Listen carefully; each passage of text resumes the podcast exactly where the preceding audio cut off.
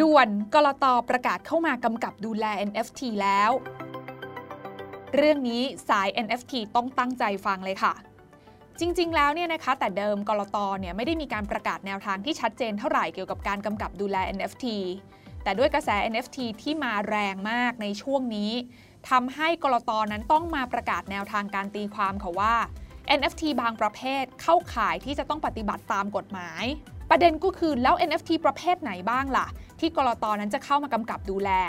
ลงทุนแมนจะสรุปให้ฟังค่ะ ขอต้อนรับเข้าสู่รายการลงทุนแมนจะเล่าให้ฟัง สนับสนุนโดยแอป b ล็อกเดอยากได้ไอเดียใหม่ๆลองใช้ b ล็อกเด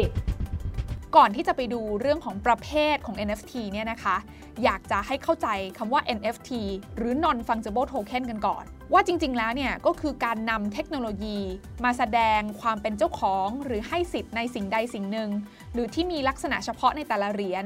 แล้วก็ไม่สามารถทดแทนกันได้ อย่างเช่น พวกของงานศิลปะ เพลง รูปภาพ ของสะสมเกี่ยวกับศิลปินหรือนักกีฬา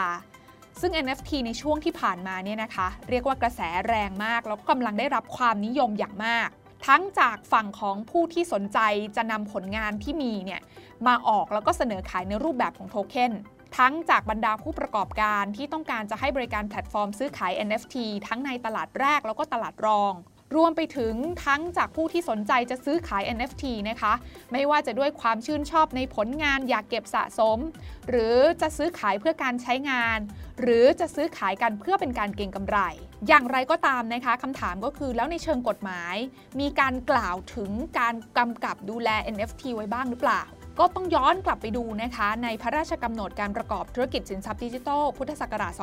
2561 หรือที่เราได้ยินกันบ่อยๆ ว่าเป็นพรกสินทรัพย์ดิจิทัลเนี่ยแหละค่ะ จริง ๆ ในกฎหมายฉบับนี้เนี่ยนะคะไม่ได้มีการกำหนดเกี่ยวกับ NFT ไว้โดยเฉพาะ แต่จะกำหนดขอบเขตของคำว่าสินทรัพย์ดิจิทัลภายใต้การกำกับดูแลไว้ 3 ประเภทด้วยกัน ประเภทแรกเนี่ยก็คือคริปโตเคอเรนซีค่ะ ซึ่งเขาระบุว่าไอ้คริปโตเนี่ยนะคะเป็นเหรียญดิจิทัลที่สามารถใช้เป็นสื่อกลางในการซื้อขายแลกเปลี่ยน เพื่อให้ได้มาซึ่งสินค้าบริการและสิทธิ์อื่นใด หรือจะใช้แลกเปลี่ยนระหว่างสินทรัพย์ดิจิทัลด้วยกัน ประเภทที่ 2 ที่เขากำกับดูแลได้เนี่ยนะคะก็คือโทเค็นดิจิทัลเพื่อการลงทุนหรือว่า investment token ซึ่งจะเป็นเหรียญดิจิทัลที่ให้สิทธิ์ในการเข้าร่วมลงทุนในโครงการหรือว่ากิจการใด ๆ ส่วนประเภทที่3นะคะก็คือโทเค็นดิจิทัลเพื่อการใช้ประโยชน์ หรือที่เราได้เห็นกันตามหน้าข่าวบ่อยๆ ที่เรียกว่า utility token ซึ่งจะเป็นเหรียญดิจิทัลที่ให้สิทธิ์แก่ผู้ถือในการได้มาซึ่งสินค้าและบริการ หรือสิทธิ์อื่นใดที่เฉพาะเจาะจงนะคะที่ระบุไว้ ก็จะแบ่งเป็น 2 แบบค่ะ คือ utility token พร้อมใช้ ที่ผู้ถือเหรียญเนี่ยสามารถใช้สิทธิ์แลกสินค้า หรือใช้บริการได้ทันทีเลย ตั้งแต่วันที่เสนอขายครั้งแรก กับอีกแบบหนึ่งก็คือ utility token ไม่พร้อมใช้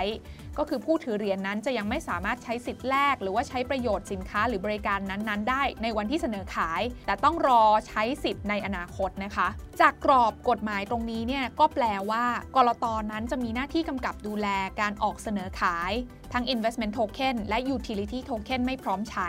ดังนั้นนะคะ หากมีการเสนอขาย investment token หรือ utility token ไม่พร้อมใช้เนี่ยผู้ออกจะต้องได้รับอนุญาตจากกรตโดยเปิดเผยข้อมูลตามที่กำหนด และต้องเสนอขายผ่าน ICO Portal ที่ได้รับความเห็นชอบจากกรตค่ะ ประเด็นก็คือว่าแล้ว NFT เนี่ยจัดอยู่ในสินทรัพย์ดิจิทัลหรือไม่ กรตก็ได้อธิบายไว้ดังนี้นะคะ สำหรับกรณีของ NFT เองเนี่ยจะต้องมีการพิจารณาค่ะว่าลักษณะของ NFT แต่ละเหรียญเข้านิยามสินทรัพย์ดิจิทัลประเภทใดประเภทหนึ่ง ตามพรกของสินทรัพย์ดิจิทัลหรือเปล่า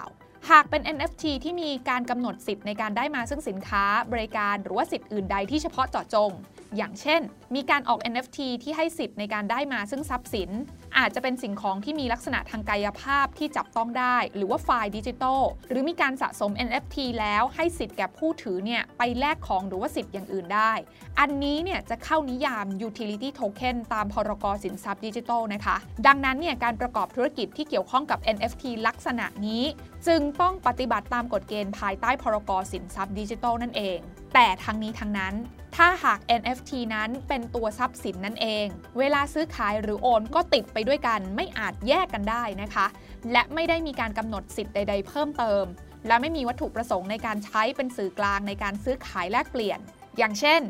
NFT ที่สร้างขึ้นนะคะ เพื่อที่จะเก็บไฟล์ดิจิทัลบน Interplanetary File System หรือ IPFS และสร้างเหรียญดิจิทัลขึ้นมาเพื่อความสะดวกสบายในการซื้อขายแลกเปลี่ยน ไม่ว่าจะสร้างเป็น NFT เหรียญเดียว หรือว่าหลายเหรียญจากไฟล์ดิจิทัลที่เก็บบน IPFS นั้นเนี่ย ไฟล์ดิจิทัลและเหรียญนั้นๆ จะโอนติดไปด้วยกัน ไม่สามารถแก้ไขเปลี่ยนแปลง แล้วก็ไม่สามารถแยกกันได้นะคะ NFT ประเภทนี้เนี่ยนะคะ จะถือว่าไม่เป็นสินทรัพย์ดิจิทัลค่ะ การดำเนินการเกี่ยวกับ NFT นั้นๆ เนี่ย ก็จะไม่ถูกกำกับดูแลโดยพรกสินทรัพย์ดิจิทัลนะคะ ทีนี้มาดูกันในฝั่งของผู้ประกอบธุรกิจกันบ้างค่ะสำหรับการประกอบธุรกิจเกี่ยวกับสินทรัพย์ดิจิทัล ไม่ว่าจะเป็นคริปโตเคอเรนซีหรือว่าโทเค็นดิจิทัลนะคะผู้ประกอบธุรกิจนั้นจำเป็นจะต้องได้รับใบอนุญาตจากรัฐมนตรีว่าการกระทรวงการคลัง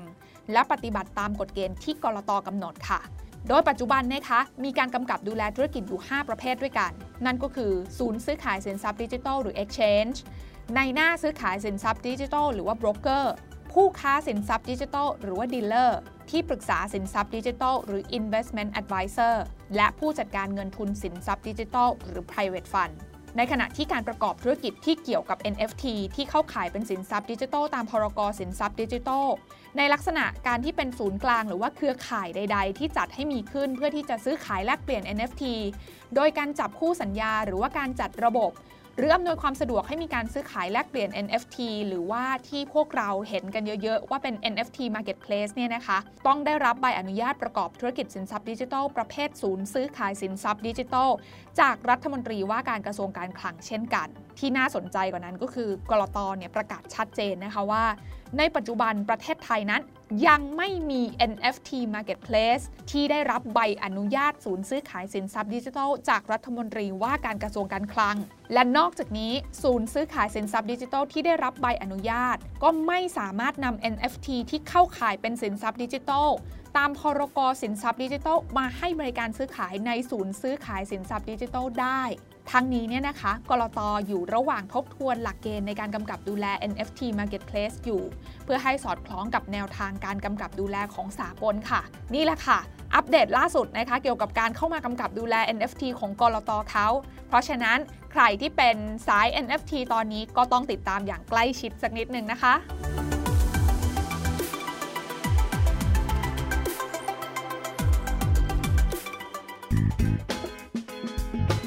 การลงทุนในความรู้ไม่มีความเสี่ยง ผู้ลงทุนควรกดติดตามลงทุนแมนได้ในทุกช่องทาง เริ่มจาก Subscribe และกดกระดิ่งช่อง YouTube ของลงทุนแมนไว้ ตอนนี้เลย